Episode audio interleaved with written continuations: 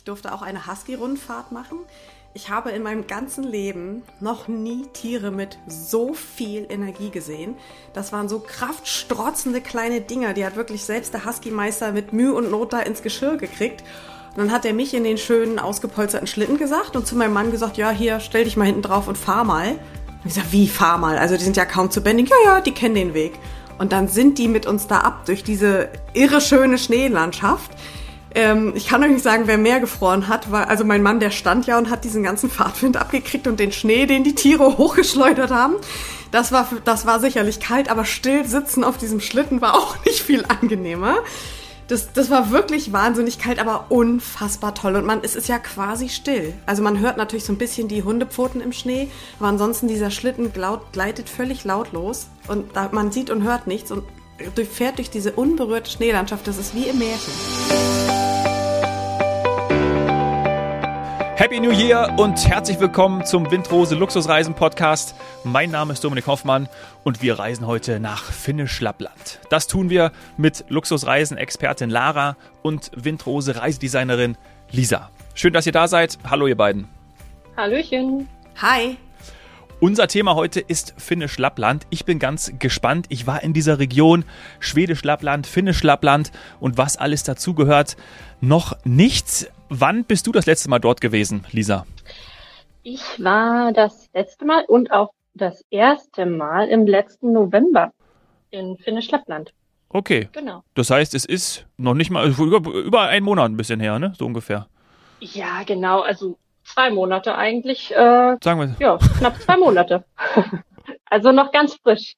Noch ganz frisch. Und äh, natürlich muss die Frage gerade auch in dieser Woche erlaubt sein. Wir haben hier in Deutschland teilweise bis minus 14 Grad. Wie kalt war es im November in Finnisch Lappland? Also ich hatte Glück. Bei mir war es äh, noch nicht so kalt. Ich hatte ähm, minus 4, minus 5 Grad. Ähm, wir haben aber momentan ähm, in Finnisch Lappland bis zu minus 30 Grad gehabt. Gerade letzte Woche war sehr kalt. Ähm, aber ähm, die Finnen sind erfahren und auch unsere Gäste werden sehr gut ausgestattet, so dass sie die äh, Kälte gut meistern können. Ja. Lara, wie erfahren bist du mit minus 30 Grad? Äh, tatsächlich einigermaßen erfahren. Äh, ich habe schon minus 34 Grad erleben dürfen. Äh, das ist schon relativ interessant. Da haben die Einheimischen uns gezeigt, wie wir so eine Art, also ich nenne es jetzt mal Pinguin-Tanz machen, ähm, der tatsächlich dafür sorgt, dass das ganze Blut in die Hände und Füße geht, damit, also weil die ja, ne, ja. als erstes äh, absterben sozusagen, nein, frieren, weil da kein Blut drin ist. Und das war super. Ähm, und dann sind sie mit uns Schneeschuhwandern gegangen und ich kann euch sagen, dabei wird einem warm. Wirklich warm. Okay, dann brauchte es den Pinguin-Tanz danach nicht mehr, sondern nur davor. Ganz genau. Okay. Genau. Ja, das ist interessant. Ja, da werden wir wahrscheinlich im Verlauf dieser Folge auch noch äh, zu sprechen, weil man muss natürlich entsprechend gekleidet sein. Das hast du schon erwähnt, Lisa. Mhm. Finnisch Lappland äh, liegt also in deinem Tätigkeitsfeld bei der Windrose. Genau, unter anderem. Also neben Finnisch Lappland auch Schwedisch Lappland und mhm. ähm, der skandinavische Bereich sozusagen, wo wir aber auch überwiegend auf Lappland, auf Lappland spezialisiert sind dann. Okay, genau. naja, spannend. Und äh, wie war das bei dir? Wie bist du im November hingereist? Das finde ich auch immer ganz spannend. Ja, also meistens, ähm, wenn wir nach Finnisch Lappland reisen, dann geht's mit der Finnair über Helsinki. Und dann je nachdem, ähm, ob wir nach Rovaniemi fliegen oder noch ein bisschen nördlicher nach Ivalo oder Kitile, ähm, steigt man dann nochmal in Helsinki um und dann dauert es nochmal circa anderthalb Stunden und dann ist man auch schon in Finnisch Lappland. Okay, also es gibt auch eine eigene Flugverbindung von Helsinki dann nach Kittili. Schön, dass immer das I hinten dran ist. Ne? Das ist, äh, ja, wie bei den Schweizern. Genau. Ja, ja genau. Also ähm, es gibt äh, relativ regelmäßige Verbindungen, teilweise auch mehrmals äh, täglich dann ähm, äh, nach Rovaniemi oder auch, wie gesagt, nach Kitile oder mhm. Ivaloho. Ähm, das ist, da ist Finnair sehr gut aufgestellt. Wer nicht fliegen möchte oder Helsinki vorher noch ähm, besuchen möchte, der kann auch mit dem Zug ähm, nach äh, Lappland hochreisen über Nacht. Ähm, auch sehr aufregend und spannend. Ja, das glaube ich. Also das wäre, Lara, das wäre was für uns, ne? Da wären wir mit dabei. Das klingt quasi nach Weihnachtsmann-Express. Oh ja. Äh, so stelle ich mir das vor, mit so glitzerndem Schnee überall. Ja. Äh, nee, toll, da wäre ich dabei. Ja. Ja, und ich sag mal, zu welcher Jahreszeit macht das am meisten Sinn? Geht man da auch gerade von den Temperaturen aus oder ist das eigentlich völlig egal und sozusagen ein ganz Jahresreiseziel Finnisch Lappland? Also es ist ein Ganzjahresreiseziel. Die beliebteste Reisezeit ist aber ähm, der Winter. Und da sprechen wir ungefähr von ja, Dezember bis Mitte März plus minus. Das kommt immer ein bisschen drauf an, wie da auch die Temperaturen sind. Aber äh, ganz klar ist die Winterzeit die beliebteste Reisezeit für Finnisch Lappland. Okay. Und Butter bei den Fische, hast du äh, eine Packliste bekommen für diesen Trip im November bestimmt, oder? Äh, ja, ich habe eine Packliste bekommen und ich habe mir auch von Freunden äh, Thermokleidung ausgeliehen. die hatte ich noch nicht in meinem Kleiderschrank. Genau, also wir äh, geben auch unseren Gästen immer eine Packliste mit an die Seite und ähm, wir sollten auf jeden Fall eine Mütze einpacken, Handschuhe und äh, auch ein bisschen Zwiebellook, äh, Thermowäsche und ähm, wer Skikleidung hat, gerne mit einpacken. Ähm, das ist nicht verkehrt. Und dann bekommen die Gäste aber auch vor Ort dann ähm, in der Regel Winter-Overalls gestellt und auch so Boots, also richtig warme, fette Stiefel. Und ähm, die wird dann während der Aktivitäten vor Ort trägt man dann diese äh, Winter-Overalls und ich kann bestätigen, die sind wirklich sehr warm. Also mhm. die sind angenehm und ähm, da lässt es sich aushalten in der Kälte draußen. Das ist dann angenehm. Ja, Okay, ja, das ist wichtig. Ne? Ich habe gerade irgendwie auf dem Kopf, ich weiß gar nicht warum, aber gerade ist auch wieder in. Ähm, das wurde meinem Sohn zu Weihnachten geschenkt. Also er ist drei Jahre alt und hat jetzt auch zum ersten Mal Skier bekommen, dass du nicht nur diese, wie nennt man das denn? Jetzt, ich weiß es leider nicht, aber es sind solche, wie so kleine Kissen, die knickt man und dann werden sie warm. Und die hat man früher so in die Tasche genommen, damit man irgendwie die Hände äh, warm äh, bekommt im Winter. Und das gibt es jetzt auch als Einlagen. Also, dass du so Einlagen reinmachst, die ja, die, die durch irgendeine chemische Reaktion von den Mitteln, die da drin sind, wisst ihr, was ich meine? Die dann halt warm werden. Ja, ich weiß. Ja. Mhm. Ja, die sind super. Ja, das ist schon interessant. Ne? Aber ja. äh, wenn man die Boots hat, dann braucht man nicht zusätzlich irgendwelche Einlagen, kann ich mir vorstellen. Ja, ich fand auch ganz interessant, die haben, also auch die Einheimischen haben in ihren Schuhen auch wie so eine, nochmal wie so ein Schlüpfschuh. Und der ist so von außen, wie, das sieht so aus wie so Silberfolie, ich komme auch nicht auf den Namen, und innen sind die ganz warm gefüttert. Und das stecken die sozusagen in ihre Schuhe nochmal rein. Also haben die wie zwei Paar Schuhe an eigentlich. Und so ist das bei diesen Boots auch. Ja. Und deswegen ist das halt super warm auch. Ja, cool, weil ich erinnere mich noch an meine Reise in die Kälte, wo dann auf der Packliste so spannende Sachen standen wie dies und das und jenes einpacken, aber nicht aus Baumwolle. Und da guckt man erstmal aus der Wäsche, also weil Socken sind hier zu Lande normalerweise aus Baumwolle. Oh. Ja. Und da musste man wirklich erstmal, also ich musste erstmal einkaufen gehen ähm, und fand das total interessant, aber hat tatsächlich geholfen. Ich habe nicht gefroren. Okay. Gut, also ich wende mich an, äh, an euch, wenn ich da irgendwelche Tipps noch brauche. Und ähm, war es denn auch wirklich so, dass wenn ihr angekommen seid und aus dem Flieger raus, dass man das auch gemerkt hat, so ähnliche Erfahrungen wie ja, haben wir schon häufig darüber gesprochen. Also wenn du in die Hitze gehst, natürlich, du merkst irgendwie dann auch zum Beispiel Luftfeuchtigkeit. Wie ist es dann dort, wenn man in dieser klirrenden Kälte ist? Was ist das Erste, was man spürt, wenn man das einmal entgegen äh, bekommt. Wie war das bei dir, Lisa? Da oben herrscht eine andere Kälte als die Kälte, die wir kennen. Es ist ja eine, es ist eine trockene Kälte. Wir haben ja hier eher in unseren Breitengraden so eine feuchte Kälte, die wir ja öfters auch als unangenehm dann empfinden, beziehungsweise ich persönlich empfinde es als unangenehm. Ähm, ich auch. Als ich in Rovaniemi gelandet bin ähm, und aus dem Flughafen raus bin, da war ich schon, das da war ich schon irgendwie begeistert. Da glitzert es auch in meinen Augen, nicht nur auf der Straße, weil es mit Schnee bedeckt war. Und die Kälte ist anders. Es ist angenehmer. Ich kann gar nicht beschreiben, wieso, weshalb. Ja, aber wahrscheinlich ist es so, ne? Weil so dieses nassfeuchte, diese nasse Kälte, die zieht eigentlich überall hin, so wie gerade, wo man denkt, so, ah, also sagen wir, minus 30 Grad in äh, Finnisch Lappland sind nicht so schlimm wie minus 30 Grad in Deutschland. Ne? Können wir uns darauf einigen? Ja, absolut. Okay, sehr gut. Was waren bei dir so die eindrücklichsten Erfahrungen, die du dann vor Ort gemacht hast, Lisa? Also ganz klar ähm, der Besuch auf einer Husky-Farm. Ich glaube, den werde ich nicht wieder vergessen. Den fand ich ganz toll und ganz beeindruckend. Und ähm, das ist so nach, eine nachbleibende Erfahrung. Ähm, genau, die werde ich, glaube ich, noch ganz lange in Erinnerung behalten. Und ähm, ja, dann hatten wir noch so ein Private Dining war das in, in einer äh, finnischen Holzhütte. Das wird auch Kota genannt. Und das äh, heißt übersetzt so viel wie so eine Grillhütte. Das muss man sich so vorstellen, das sieht aus, ist so ein bisschen spitz, oben mit so einem spitzen Dach, rund und in der Mitte ist halt so ein Grill aufgebaut. Und das gibt's äh, dort ganz viel und ähm, ganz ähm, oft verteilt. Und ähm, genau, da hat dann der Koch ähm, auch die Speisen unter anderem mit zubereitet. Also da wird dann das ähm, Rentier. Das Rentier, danke dir. genau, das stimmt Rentier das? auch, auch. Das stimmt, ja. ja. wirklich. Die essen sehr viel Rentier. Hm. Äh, genau, das wird dann dort frisch äh, zubereitet. Oder der hat dort auch dann gefrorene Erbsen. Äh, also war eine ganz tolle Erfahrung ähm, die ich da gemacht habe. Und natürlich nicht zu vergessen, die Finnen lieben äh, das Saunieren. Mhm. Und das hat ganz gut gepasst, weil ich liebe es auch und deswegen durfte das natürlich nicht fehlen. Und ähm, Was ja, ist so da war ich in was ist so ein Unterschied oder kann man das sagen irgendwie? Wie, ist es so, wie wenn man hier in die, in die Sauna geht oder in eine Therme?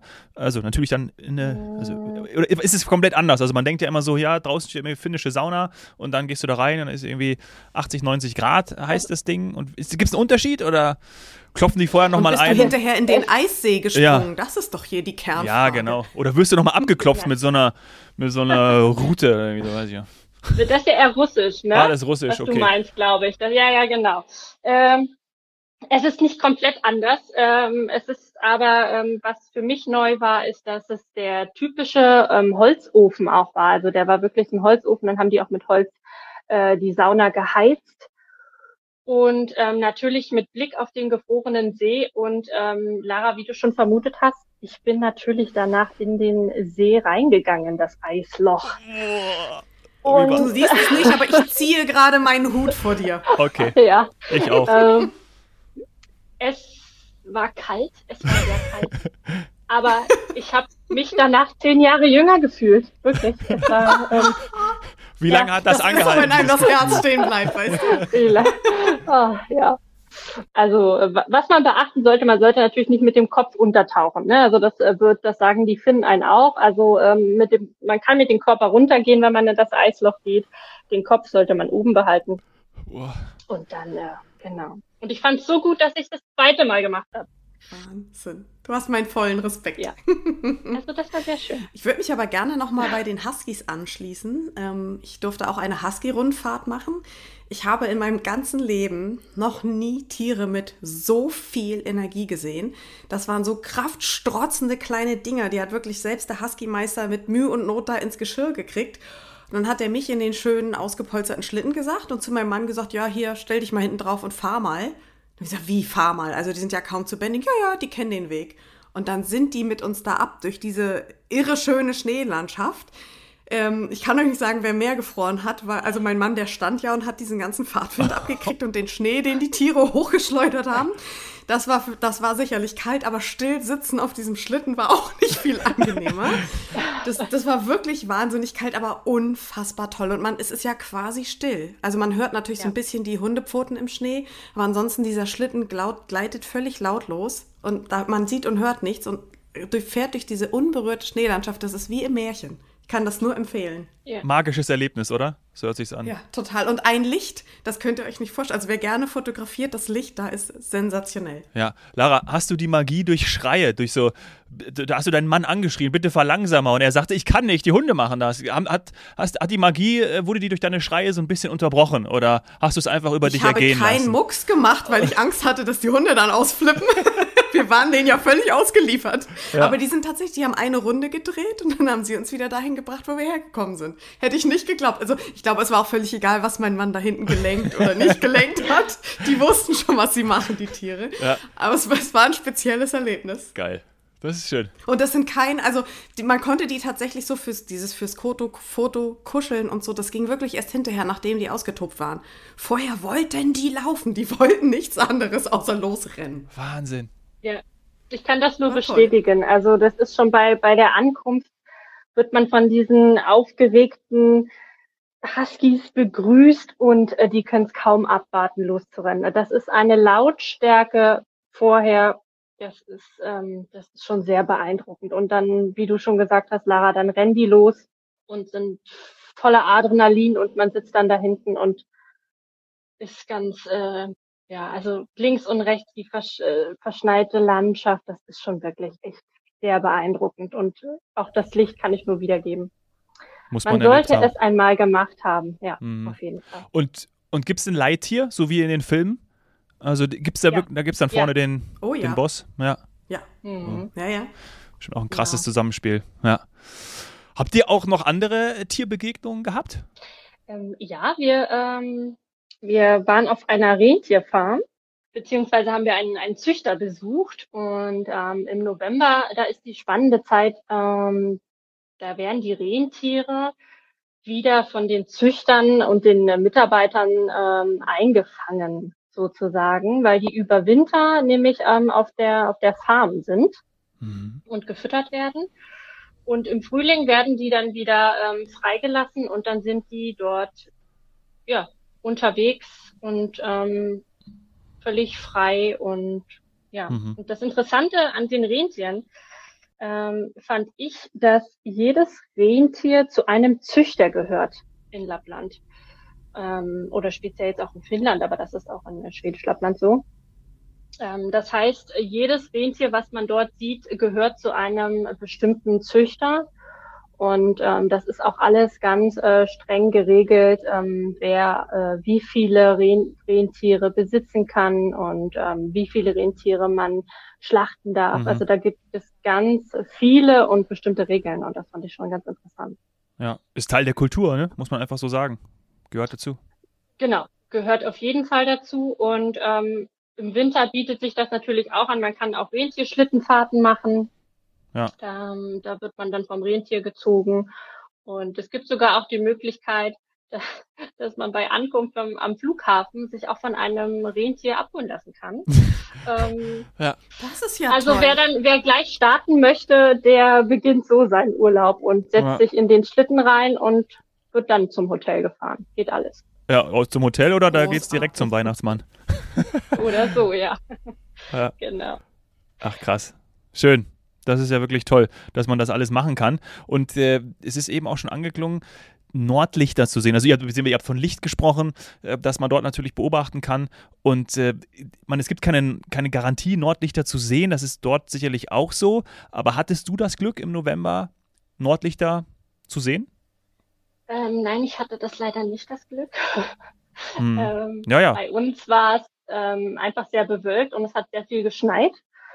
Ähm, und deswegen ähm, haben, habe ich es nicht gesehen. Dann, man muss ganz klar dazu sagen, um Nordlichter zu sehen, braucht es ganz klare Wetterverhältnisse. Und ähm, die waren bei mir jetzt nicht vorhanden. Es war aber völlig in Ordnung. Ich habe mich schon über Schnee gefreut. ähm, und und deswegen war das war das äh, total in Ordnung. Ähm, zu den Nordlichtern kann man sagen, dass sie äh, theoretisch schon ab Ende September sichtbar sind, bis weit in den April rein. Ähm, und wichtig ist dabei einfach, dass es, dass es dunkel ist, dass es klar ist. Und ähm, dann hat man eine sehr gute Wahrscheinlichkeit, ähm, die zu sehen. Also das muss gar nicht mhm. unbedingt jetzt in diesen Wintermonaten sein. Ne? Also theoretisch sagt man, dass die aktivste Zeit der Nordlichter sogar im Frühling und im Herbst ist. Das liegt an der Erdachse und an diesen Sonnenstürmen. Aber wie gesagt, am beliebtesten sind natürlich die Wintermonate und ähm, es ist auch eine mhm. hohe Garantie, dass man sie sehen kann, wenn die Wetterverhältnisse stimmen. Also ja. wir drücken jeden von unseren Gästen immer die Daumen, dass sie das einmalige Erlebnis haben dürfen und dieses Phänomen erleben können. Mhm. Das ist richtig so ein Bucketlist-Item für viele Menschen. Ne? Also ich habe sie auch noch nicht gesehen, obwohl, was ich toll finde, die Hotels fragen da eigentlich immer, ähm, möchten sie, dass wir sie wecken, wenn welche da sind? Also, ja, natürlich möchte ich das. es kam aber leider kein Weckruf. Ja, ja, Es, es gibt auch ganz viele Apps, äh, die dann äh, den Standort ermitteln und dann die Wahrscheinlichkeit äh, geben können, wo, wann äh, die Wahrscheinlichkeit am höchsten ist, die Nordlichter zu sehen, wenn man vor Ort mhm. ist, genau. Ja. Schön. bei den Finnen gibt es auch ähm, eine, ja, das kommt so aus der Fabel, dass ähm, wie das Nordlicht sozusagen entstanden ist oder was das Nordlicht ist. Und das fand ich ganz ähm, eine ganz schöne Geschichte, kann ich euch gerne erzählen, wenn ihr Lust drauf habt. Geht, geht auch, ist nicht ganz so lang. Und zwar sagen die Finnen, dass äh, gemäß einer finnischen Fabel ein Fuchs über die Berge rannte und jedes Mal, wenn er mit dem Schwanz den Boden berührte, sprühte er Funken in den Himmel. Und diese Funken sind sozusagen das Nordlicht. Oh. Das ist ja süß. Ja. Ja. Und deswegen nennt man auch, oder nennen die Finnen das auch Revontulet, was so viel wie Fuchsfeuer übersetzt heißt. Das Fuchsfeuer. Ja. Ah ja. Das Fuchsfeuer.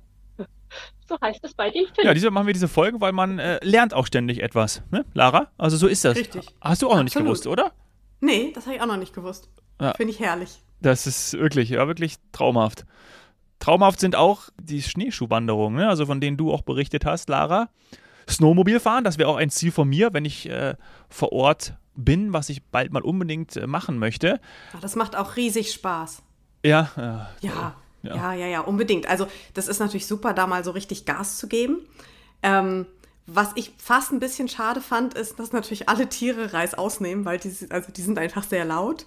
Ähm, aber es gibt da richtig tolle Trails durch den Wald, wo man manchmal sitzt man da und denkt, wo, also wo wollen wir denn jetzt hier gleich langfahren? Ne? Das sind nicht unbedingt riesige breite Pisten, das sind so richtig schmale Trails und das war schon toll. Und da kann es teilweise richtig Gummi geben. Hat Spaß gemacht. Ah, toll. Cool. Und äh, lass uns doch zum Schluss auch noch ein paar Hotelempfehlungen reinnehmen.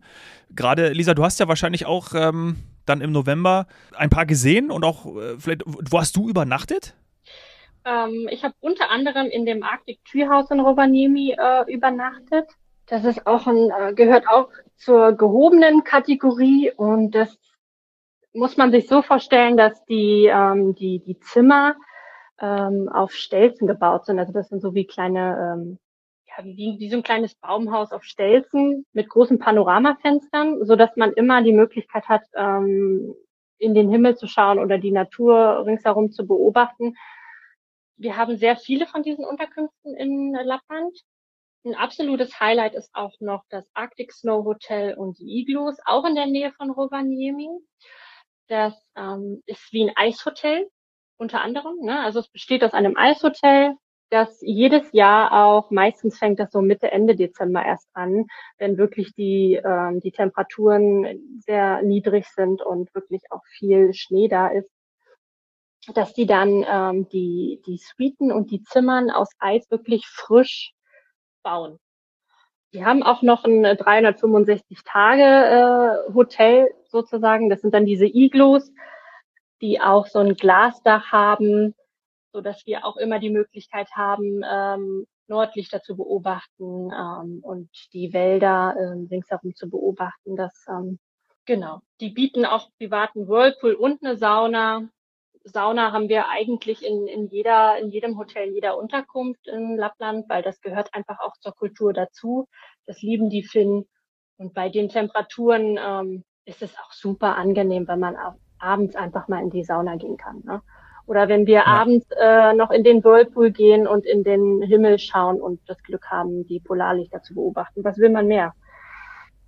Absolut.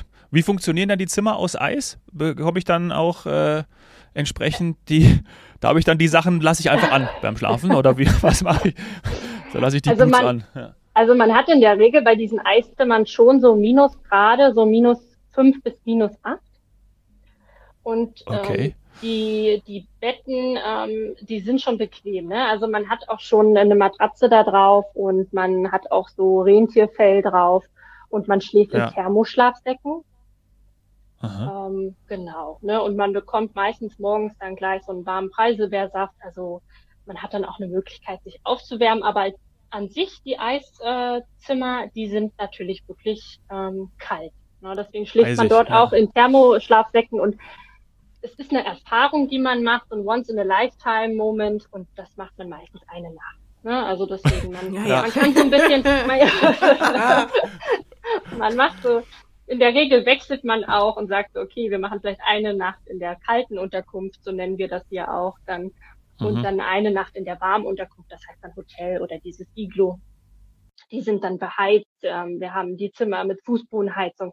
Also da ist dann alles wieder ganz so, wie wir das ja, Die Eiszimmer erinnern mich an diese eine James Bond-Ausgabe. Ich weiß nicht, wie sie heißt, aber wo er da auch in diesem, es ist so wie ein ganzes Hotel aus, aus, aus Eis ist, mit Icarus und naja, gut. Das nur am Rande. Äh, ja. Gab es noch weitere? Hast du noch, äh, ja, hm, bitte? Was es auch gibt, sind private Villen oben in Finnisch Lappland. Die bieten einen sehr exklusiven Service an. Wir haben einen privaten Koch, wir haben eine private Reiseleitung und wir haben auch private Ausflüge. Und da, die sind super geeignet für Familien oder auch für Freunde, die sich zusammentun möchten und einfach eine schöne Zeit dort haben möchten. Die Villen sind sehr exklusiv und auch sehr luxuriös in der Ausstattung. Und da haben wir Villen, die von einer Zwei-Bedroom-Villa anfangen, bis aber auch fünf Bedrooms oder auch mehr. Ja. Genau. Können wir auch den Gästen sehr ans Herz legen. Ähm, Toll. Wenn man sich etwas Exklusives gönnen möchte. Ja. Lara, da sind wir dabei, würde ich mal sagen. Ne? Ja, sowieso, absolut, ja. Also wir überlegen ja, uns sign noch. Sign me up. Genau, wir, wir, überlegen uns noch, ob wir da eine Nacht in dem Eiszimmer verbringen. Also da, also ich, ich würde es gerne mal machen. Ich weiß nicht, ob ich da schlafe, aber dann äh, muss ich halt nächsten Tag mich für so eine Husky-Fahrt muss ich mich dann wieder aufwecken lassen. Das wird, glaube ich, kein Problem sein. Aber mache ich auch. Also will ich unbedingt auch mal erlebt haben. Und äh, für Rückfragen und natürlich diese ganzen Details, die du jetzt auch genannt hast, Lisa, ich dir natürlich auch, ähm, auch nach dieser Podcast-Aufnahme weiter zur Verfügung. Du und deine Kolleginnen und Kollegen bei der Windrose. Das Ganze wie immer äh, podcast.windrose.de. Meldet euch da gerne und dann leiten wir das alles an äh, Lisa vor allem weiter. Ich glaube, die nächste Reise geht dann nach Schwedisch Lappland, oder? Ist da schon irgendwas geplant? Lisa, wann bist du das nächste Mal in dieser Region unterwegs? Gibt es da schon etwas? Geplant ist noch nichts. Privat verschlägt mich vielleicht mal im Herbst dorthin. Das soll auch eine wunderschöne Reisezeit sein, denn da ist nämlich Bärenlese und so ein bisschen Indian Summer. Das mag ich sehr. Ich glaube, mich wird es im Herbst vielleicht dorthin verschlagen. Auch sehr gut. Guter Hinweis, ja. Wunderbar. Dann äh, hören wir uns bis dahin bestimmt nochmal wieder. Vielleicht äh, auch zu einem anderen Thema. Darüber würden wir uns sehr freuen. Bis dahin erstmal vielen lieben Dank ja, euch beiden und macht's gut. Tschüss. Danke euch. Tschüss. Tschüss.